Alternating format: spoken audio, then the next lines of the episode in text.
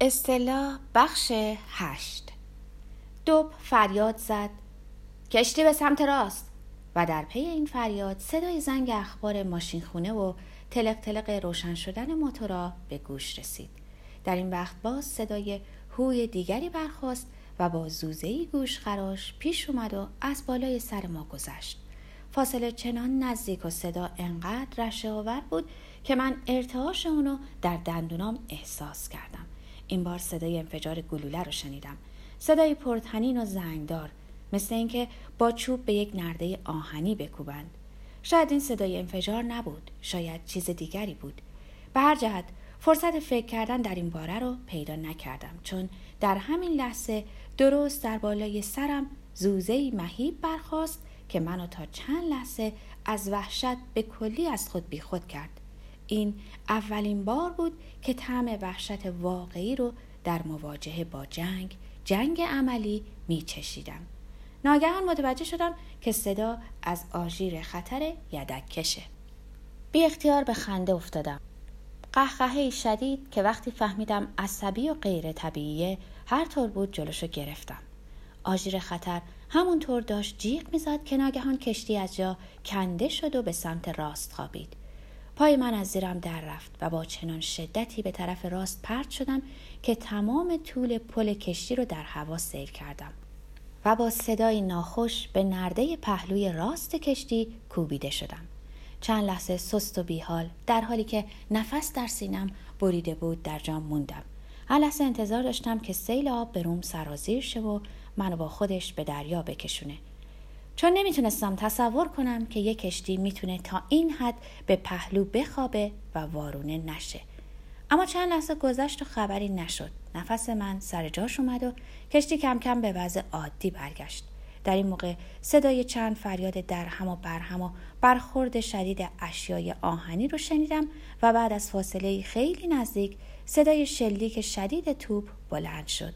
یک نفر با لحن آرامی گفت آفرین. ببین چه خوب داره از خجالتشون در میاد. این صدای جلیقه بازی بود که کنار نرده ایستاده و نگاهش رو به افق دوخته بود. انگار که تمام این مدت اونجا سرپا ایستاده باشه. شاید هم واقعا ایستاده بود. شاید این مرد خدا بود. من روی زانو به حالت کسی که بخواد دعا بخونه بلند شدم. بعد هر طوری بود تونستم سرپا بیستم. گرچه حس می‌کردم که تمام استخونای اصلی بدنم شکسته. جلیق بازی برگشت. نگاهی به من انداخت و گفت طورید که نشد. با سر اشاره کردم که نه. حرف نمی‌تونستم بزنم. بغز گلومو گرفته بود. چشمام به سوزش افتاده بود. در اون لحظه حس کردم که پیش از پیش از این جوان متنفرم. نگاهمو به افق دریا انداختم. توپها همچنان بیامان شلیک می‌کردند. مثل اینکه پنج مته هوای فشرده با هم به کار افتاده باشند. در این وقت بدنه تیره نفتکش نروژی رو دیدم. دماغه اون تا نزدیک عرشه در آب فرو رفته بود و از برج و قسمت جلوی عرشش برق شلیک توپ ها به چشم می‌خورد. بوق کشتی ما موقعی که به سمت راست جهیدیم از صدا افتاده بود اما حالا باز به صدا در اومد. دو تا سوت کوتاه و پشت سر هم کشید و شلیک توپ های نفتکش نروژی قطع شد. کشتی ما با چند پیش و خم خودش رو به پهلوی راست نفتکش رسانید و بعد افراد تناب رو با توپ مخصوص به سوی اون شلیک کردند. در تمام این مدت هر لحظه منتظر بودم که باز توپ های نفتکش به صدا در بیاد ولی مدتی گذشت و خبری نشد. شلیک مجدد موقعی شروع شد که کابل سیمی بین دو کشتی محکم شده و یدکش به حرکت در اومده بود. من داشتم قسمت عقب کشتی نروژی رو نگاه می کردم که صدای زوزه پرتنینی که دو بار قبلا شنیده بودم بلند شد و بلا فاصله بوغ کشتی ما ناله رو سر داد. با بلند شدن صدای بوغ توپ های کشتی نروژی شلیک دیوانوار خودشونو از سر گرفتن. این دفعه نفهمیدم که گلوله توپ زیردریایی از کجای کشتی ما رد شد.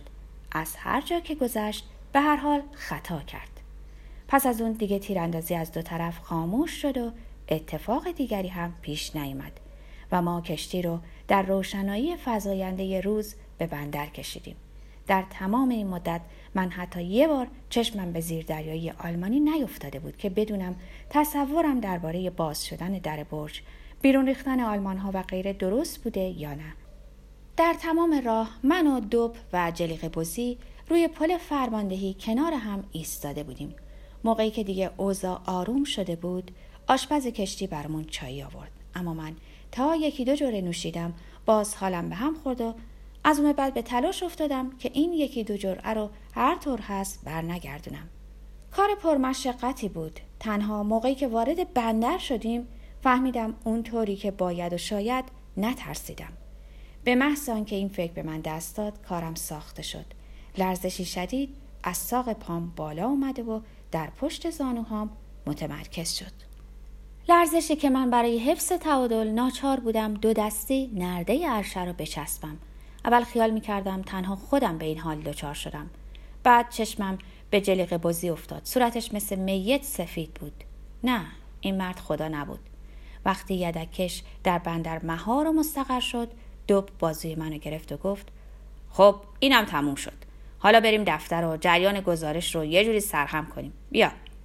دستش که بازومو گرفته بود میلرزید مثل دیشب که دست روی شونم انداخته بود یادم اومد که از یه نفر شنیده بودم وحشت فقط قبل و بعد از پیش آمدن خطر به آدم دست میده نمی‌دونم از کی شنیده بودم اما هر کی بود حق داشت جریان تهیه گزارش خیلی سریع برگزار شد. ناخدای کشتی نروژی رو یه قایق موتوری انگلیسی به عرشه کشتی ما منتقل کرد. یدکش ما پس از ورود به بندر کشتی نروژی رو به دو یدکش کوچک تحویل داد و آن دو نفتکش رو تا اسکله رسوندن. ناخدای نروژی مردی آرام با چشمای خیلی آبی و سر و وضع بسیار مرتب بود مثل اینکه همین الان از سلمونی بیرون اومده باشه. معدبانه از دوب به خاطر نجات کشتیش تشکر کرد و دوب هم از او تشکر کرد که با توپهاش به یدکش کمک کرده بود ناخدای نروژی با شنیدن این حرف ابروها رو اندکی بالا برد و پرسید مگه شما از ما همینو نمی‌خواستین؟ دوب گفت چرا؟ و هر دو در حالی که کمی از رو رفته بودیم از دفتر خارج شدیم. با این چند کلمه مرد نروژی انگار خواسته بود به ما بگه لازم نیست برای یه عمل معمولی که مطابق با نقشه و برنامه پیش رفته بود انقدر تشریفات قائل بشیم. چون دوب زیاد اصرار می‌کرد با اون به خونش رفتم. می‌گفت اصطلاح به هر جهت غذا درست کرده و منتظره. و ما چون در این سفر از اول تا اینجا همراه بودیم بهتره بازم با هم باشیم و غذایی بخوریم و گپی بزنیم. می‌دونستم که این کار درست نیست و اصطلاح هیچ میلی به دیدن من نخواهد داشت. منتها تصور برگشتن به اون اتاق آشفته و تنها به بستر رفتن و قرص های ناخدای پیر رو بلعیدن باعث شد که به خواهش دوستم تن در بدم. وقتی دوب در آپارتمان رو باز کرد و ما وارد آشپزخانه شدیم باز همون احساس غریب دیروز به من دست داد. احساس اینکه کسی در خونه نیست. دوب باز مثل روز پیش صدا زد. آهای کجا هستی؟ و باز دری در گوشه آشپزخونه باز شد و اون به درون اومد. عینا مثل دیروز. با همون ربد و شام آبی با همون روبان سفیدی که به موهاش بسته بود.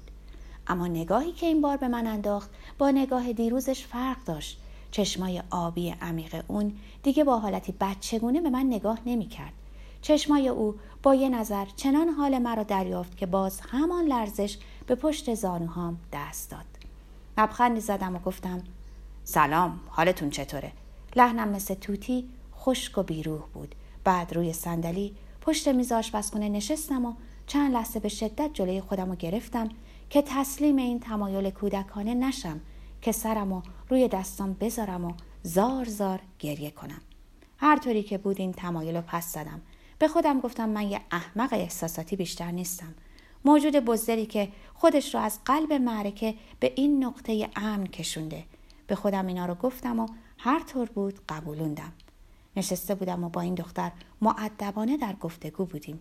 در حالی که در ته دل خودم رو مسخره می کردم نگام به اون بود که نونو برشته می کرد و لوبیا رو در مایتابه می ریخت زانوهام در تمام این مدت به شدت می لرزید. چنگ انداخته و هر دو کاسه زانومو به قوت می فشردم ولی زانوهام همچنان می لرزید.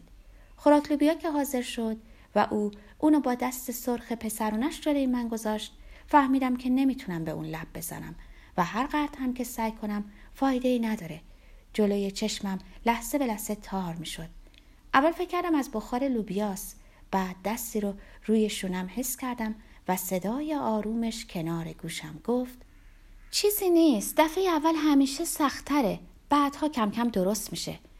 برای یه لحظه دلم خواست فریاد بزنم. گم شو و بزنم زیر گریه. اما این کارو نکردم. از جا بلند شدم و به لحنی عادی و بیاعتنا گفتم متشکرم. گمونم دیگه بهتره به خونه برم. و تونستم بدون اینکه افتضاحی به بار بیارم خودم رو به بیرون برسونم. هر جور بود خودم رو تا هتل و طبقه بالا اتاق هفتاد و هفت کشوندم. لباسامو در آوردم و روی صندلی انداختم. قرص ها رو با یه جوره آب از اون لیوان کثیف روی دستشویی پایین فرستادم و روی تخت خواب افتادم. زحمت اینکه پتو رو روم بکشم به خودم ندادم. سرم گیج به یه طرف قلتید. شعر روی دیوار رو یه نظر دیدم و بعد چشمامو بستم. دهنم تلخ و گس بود. در اون لحظه با خودم عهد کردم تا برای خودم دلداری پیدا نکردم. دیگه به اون آپارتمان پا نذارم. دلداری که با یه بوسه وحشت رو از وجود من پاک کنه. مثل اصطلاح که وحشت دوب رو با یه بوسه از اون گرفته بود. حالا میفهمیدم که یگان چاره درد من اون بوسه بود. به دوب حسودیم می‌شد.